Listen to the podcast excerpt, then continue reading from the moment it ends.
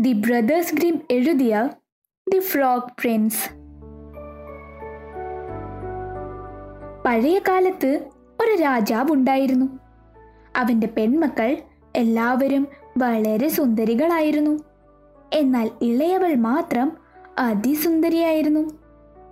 സൂര്യൻ തന്നെ തിളങ്ങുന്നത് പോലെ തന്നെ ഐശ്വര്യമായൊരു മുഖം അവൾക്കുണ്ടായിരുന്നു. ഈ രാജാവിന്റെ കോട്ടയ്ക്ക് സമീപം വലുതും ഇരുണ്ടതുമായ ഒരു വനം ഉണ്ടായിരുന്നു. അതിനിടയിൽ ഒരു പഴയ നാരങ്ങ മരവും ഉണ്ട്. അതിന്റെ ശാഖകൾ താഴെ ഒരു ചെറിയ നീരറുവയിൽ തെറിച്ചു. അതിനാൽ ചൂടുള്ളപ്പോഴെല്ലാം രാജാവിന്റെ ഇളയ മകൾ ഈ മരത്തിന്റെ അടുത്തേക്ക് ഓടും. ഈ ജലധാരയുടെ അരികിൽ ഇരുന്ന് കൂടാതെ അവൾക്ക് മന്ദത അനുഭവപ്പെടുമ്പോൾ പലപ്പോഴും ഒരു സ്വർണപ്പന്ത് വായുവിലേക്ക് എറിഞ്ഞ് സ്വയം കളിക്കും. ഇത് അവളുടെ പ്രിയപ്പെട്ട ഒരു വിനോദമായിരുന്നു. ഒരു ദിവസം ഇങ്ങനെ സ്വർണപ്പന്തും കൊണ്ട് കളിക്കുമ്പോൾ രാജാവിന്റെ മകളുടെ കയ്യിൽ നിന്നും പന്ത് വഴുതി പുല്ലിലേക്ക് വീണു. എന്നിട്ട് അതവളെ മറികടന്ന് ഒരു തടാകത്തിലേക്ക് ഒഴുകി. രാജാവിന്റെ മകൾ തന്റെ കണ്ണുകളാൽ പന്തിനെ പിന്തുടർന്നു. പക്ഷേ അത് വെള്ളത്തിനടിയിൽ അപ്രത്യക്ഷമായി പോയി അത് ആരും കാണാത്തത്ര ആഴത്തിലുമായിരുന്നു. പിന്നെ അവൾ കരയാൻ തുടങ്ങി. അവൾ നിലവിളിച്ചപ്പോൾ ഒരു ശബ്ദം വന്നു. രാജാവിന്റെ മകളെ നീ എന്തിനാണ് കരയുന്നത്? നിന്റെ കണ്ണുനീർ ഒരു കല്ല് പോലെ അലിഞ്ഞു പോകും ശബ്ദം വന്ന സ്ഥലത്തേക്ക് അവൾ ചുറ്റും നോക്കി. വെള്ളത്തിൽ നിന്നും ഒരു തവള തന്റെ കട്ടിയുള്ള വൃത്തികെട്ട തല നീട്ടുന്നതായി കണ്ടു. അയ്യോ പഴയ തവള അവൾ പറഞ്ഞു. നീയാണോ ഇപ്പോൾ സംസാരിച്ചത്? വെള്ളത്തിലേക്ക് പോയ എന്റെ സ്വർണപ്പന്ത് ഒന്നെനിക്ക് എടുത്തു തരുമോ അതുകൊണ്ടാണ് ഞാൻ കരയുന്നത്. കരയരുത്. ഞാൻ നിങ്ങൾക്ക് ഒരു ഉപദേശം നൽകാം. നിങ്ങളുടെ കളിസാധനം ഞാൻ കൊണ്ടുവന്നാൽ നിങ്ങൾ എനിക്ക് എന്ത് തരും? എന്റെ വസ്ത്രങ്ങളും എന്റെ മുത്തുകളും ആഭരണങ്ങളും എല്ലാം ഞാൻ നിനക്ക് തരാം. എന്താ നിനക്ക് വേണ്ടത്? അവൾ ചോദിച്ചു.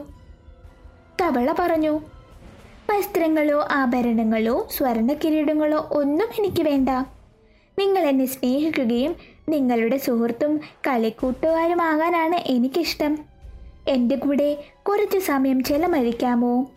നിങ്ങളുടെ മേശയിലിരുന്ന് നിങ്ങളുടെ ചെറിയ സ്വർണ തടികയിൽ ഞാൻ ഭക്ഷണം കഴിച്ചോട്ടെ. നിന്റെ ചെറിയ കട്ടിലിൽ കിടന്നുറങ്ങിക്കോട്ടെ. ഇതെല്ലാം വാഗ്ദാനം ചെയ്താൽ ഞാൻ സ്വർണപ്പന്തെടുത്ത് തരാം. തവള പറഞ്ഞു ഹാ ഹാ ഞാൻ നിങ്ങൾക്ക് വാക്ക് തരാം.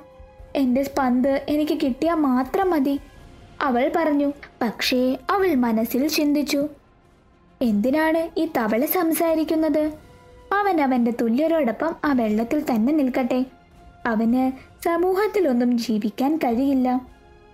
എന്നാൽ തവള അവളുടെ വാഗ്ദാനം ലഭിച്ച ഉടനെ തന്റെ തല വെള്ളത്തിനടിയിലേക്കിട്ടു അവൻ പന്തും കൊണ്ട് തിരികെ വന്നു.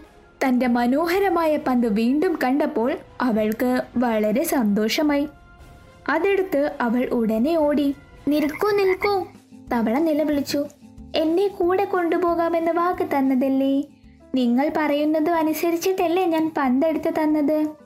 തവള പറഞ്ഞു രാജാവിന്റെ മകൾ അത് കേട്ട ഭാവം നടിച്ചില്ല. വേഗത്തിൽ വീട്ടിലേക്ക് ഓടി. അടുത്ത ദിവസം രാജാവിന്റെ മകൾ തന്റെ പിതാവിനോടും അദ്ദേഹത്തിന്റെ എല്ലാ കൊട്ടാരക്കാരോടും ഒപ്പം മേശയിലിരുന്ന് അവളുടെ ചെറിയ സ്വർണ തകിടിൽ നിന്ന് ഭക്ഷണം കഴിക്കുമ്പോൾ കോണിപ്പടികളിലൂടെ എന്തോ ഒരു ശബ്ദം കേട്ടു. അത് മുകളിലെത്തി വാതിലിൽ മുട്ടി ഒരു ശബ്ദം പറഞ്ഞു. രാജാവിന്റെ മകളെ വാതിൽ തുറക്കൂ. അങ്ങനെ അവൾ എഴുന്നേറ്റ് അവളെ ആരാ വിളിച്ചതെന്ന് നോക്കാൻ പോയി. പക്ഷേ അവൾ വാതിൽ തുറന്നപ്പോൾ തവളയെ കണ്ടു. അപ്പോൾ അവൾ വീണ്ടും അടച്ചു. അവൾ ആകെ പരിഭ്രാന്തിയായിരുന്നു. അവളുടെ ഹൃദയം വേഗത്തിൽ പിടിക്കുന്നത് കണ്ട് രാജാവിന് എന്തോ പന്തികേട് തോന്നി. വാതിക്കൽ നിൽക്കുന്ന അവളെ കൂട്ടിക്കൊണ്ടു പോകാൻ വന്നൊരു ഭീമനാണോ എന്ന് അവളോട് ചോദിച്ചു. അയ്യോ അല്ല അത് ഭീമനൊന്നുമല്ല മറിച്ച് ഒരു തവളയാണ്. അവൾ പറഞ്ഞു തവളയ്ക്ക് നിന്നിൽ നിന്നും എന്താണ് വേണ്ടത്? രാജാവ് ചോദിച്ചു അയ്യോ പിതാവേ ഞാൻ ഇന്ന് ആ അരികിൽ കളിക്കുമ്പോൾ എന്റെ പന്ത് വെള്ളത്തിലൊന്ന് വീണു. ഞാൻ വളരെയധികം കരഞ്ഞതിനാൽ ഈ തവളയാണ് അതെനിക്ക് എടുത്തു തന്നത്. പക്ഷേ ഞാൻ അവന്റെ കൂടെ കിടക്കണമെന്നും കഴിക്കണമെന്നും കൂട്ടുകാരിയാകണമെന്നും ഒക്കെ പറഞ്ഞപ്പോൾ ഞാൻ ആകെ പേടിച്ചു. അതാ ആ നിമിഷം മറ്റൊരു ശബ്ദം ഉണ്ടായി. രാജാവിന്റെ മകളെ രാജാവിന്റെ മകളെ വാതിൽ തുറക്കൂ. മറന്നുപോയോ നീ എനിക്ക് തന്ന വാക്ക്? ജലനാരിയിൽ നിന്നും നീ എനിക്ക് വാക്ക് തന്നതല്ലേ? ആ നാരങ്ങാമരത്തിന്റെ തണലിന് താഴെ രാജാവിന്റെ മകളെ ഒന്ന് വാതിൽ തുറക്കൂ. അപ്പോൾ രാജാവ് പറഞ്ഞു നീ വാക്ക് ചെയ്തെങ്കിൽ അത് നിറവേറ്റണം. പോയി ആ തവളയെ അകത്തു കൊണ്ടുവരൂ. അങ്ങനെ രാജാവിന്റെ മകൾ പോയി വാതിലിൽ തുറന്നു. തവള അവളുടെ പിന്നാലെ അവളുടെ കസാരയിലേക്ക് ചാടി. എന്നാൽ അവൾ കുറെ നേരം മടിച്ചു നിന്നു. ഒടുവിൽ രാജാവ് അവളോട് അനുസരിക്കാൻ ഉത്തരവിട്ടു. തവള കസാരയിൽ ഇരുന്ന ഉടനെ മേശയിലേക്ക് ചാടി നിന്റെ പ്ലേറ്റ് എനിക്ക് തരൂ. നമുക്ക് ഒരുമിച്ച് ഭക്ഷണം കഴിക്കാം. അവൾ അങ്ങനെ ചെയ്തു. തവള തന്റെ അത്താഴം വളരെ ആസ്വദിച്ചാണ് കഴിച്ചത്. പക്ഷേ രാജാവിന്റെ മകൾ കഴിച്ച ഓരോ ഭക്ഷണവും അവൾ ശ്വാസം മുട്ടിച്ചു. അവസാനം വരെ തവള പറഞ്ഞു എന്റെ വിശപ്പ് പോയി. വളരെ ക്ഷീണം തോന്നുന്നു. നിങ്ങൾ എന്നെ ഇപ്പോൾ നിങ്ങളുടെ മുറിയിലേക്ക് കൊണ്ടുപോകുമോ? നമുക്ക് ഒരുമിച്ച് കിടക്കാം. കിടക്ക പങ്കിടാം. ഇത് കേട്ടപ്പോൾ രാജാവിന്റെ മകൾ കരയാൻ തുടങ്ങി. കാരണം അവൾ തണുത്ത തവളയെ ആകെ പേടിച്ചിരുന്നു. അവനെ തൊടാൻ പോലും അവൾക്ക് ആകെ പേടിയായിരുന്നു. എന്നാൽ അവളുടെ കണ്ണുനീർ രാജാവിനെ വല്ലാതെ കോപിപ്പിച്ചു. അയാൾ പറഞ്ഞു നിന്നെ സഹായിച്ചവനെ നീ ഇങ്ങനെ നിന്ദിക്കരുത്. അങ്ങനെ അവൾ തവളയെ രണ്ട് വിരലുകൾ കൊണ്ട് മുകളിലേക്ക് കൊണ്ടുപോയി.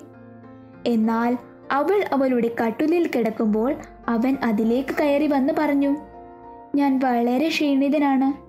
ഞാൻ ഇപ്പോൾ ഉറങ്ങിപ്പോവും എന്നെ എടുക്കൂ. അല്ലെങ്കിൽ ഞാൻ നിങ്ങളോട് പിതാവിനോട് പറയും. ഇത് കേട്ട അവൾക്ക് ആകെ ദേഷ്യം വന്നു. തവളയെ പിടിച്ച് അവൾ തന്റെ സർവശക്തിയും എടുത്ത് മതിലിന് നേരെ എറിഞ്ഞു. ഇനി നീ മിണ്ടി മിണ്ടിപ്പോയകരുത് വൃത്തികെട്ട തവള.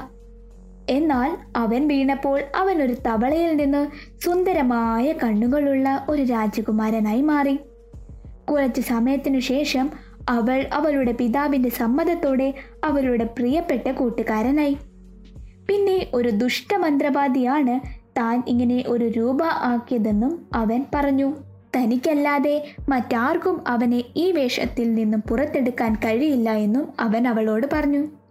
നാളെ അവർ ഒരുമിച്ച് അവന്റെ സ്വന്തം രാജ്യത്തിലേക്കും പോകും. പിറ്റേന്ന് രാവിലെ സൂര്യ ഉദിച്ചുടനെ എട്ട് വെള്ളക്കുതിരകൾ വരച്ച ഒരു വണ്ടി തലയിൽ ഒട്ടകപക്ഷി തൂവലുകളും സ്വർണ കൂവലുകളും കൊണ്ട് കൊട്ടാരത്തിന്റെ വാതിലിൽ കയറി. വണ്ടിയുടെ പിന്നിൽ വിശ്വസ്തനായ ഹെൻറി സേവകൻ നിന്നു. യുവരാജകുമാരൻ തന്റെ യജമാനൻ ഒരു തവളയായി മാറിയപ്പോൾ വിശ്വസ്തനായ ഹെൻറി വളരെ സങ്കടപ്പെട്ടു. അവൻ തന്റെ ഹൃദയത്തിൽ മൂന്ന് ഇരുമ്പ് ബാൻഡുകൾ ബന്ധിച്ചു. അത് സങ്കടവും കൊണ്ട് പൊട്ടിപ്പോകുമെന്ന് ഭയന്നു. എന്നാൽ ഇപ്പോൾ യുവരാജകുമാരനെ സ്വന്തം രാജ്യത്തേക്ക് കൊണ്ടുപോകാൻ വണ്ടി തയ്യാറായി കഴിഞ്ഞു. വിശ്വസ്തനായ ഹെൻറി വരനെയും വധുവിനെയും സഹായിക്കുകയും യജമാനന്റെ മോചനത്തിൽ സന്തോഷത്തോടെ പിന്നാലെ ഇരിപ്പിടത്തിൽ സ്വയം ഇരുത്തുകയും ചെയ്തു.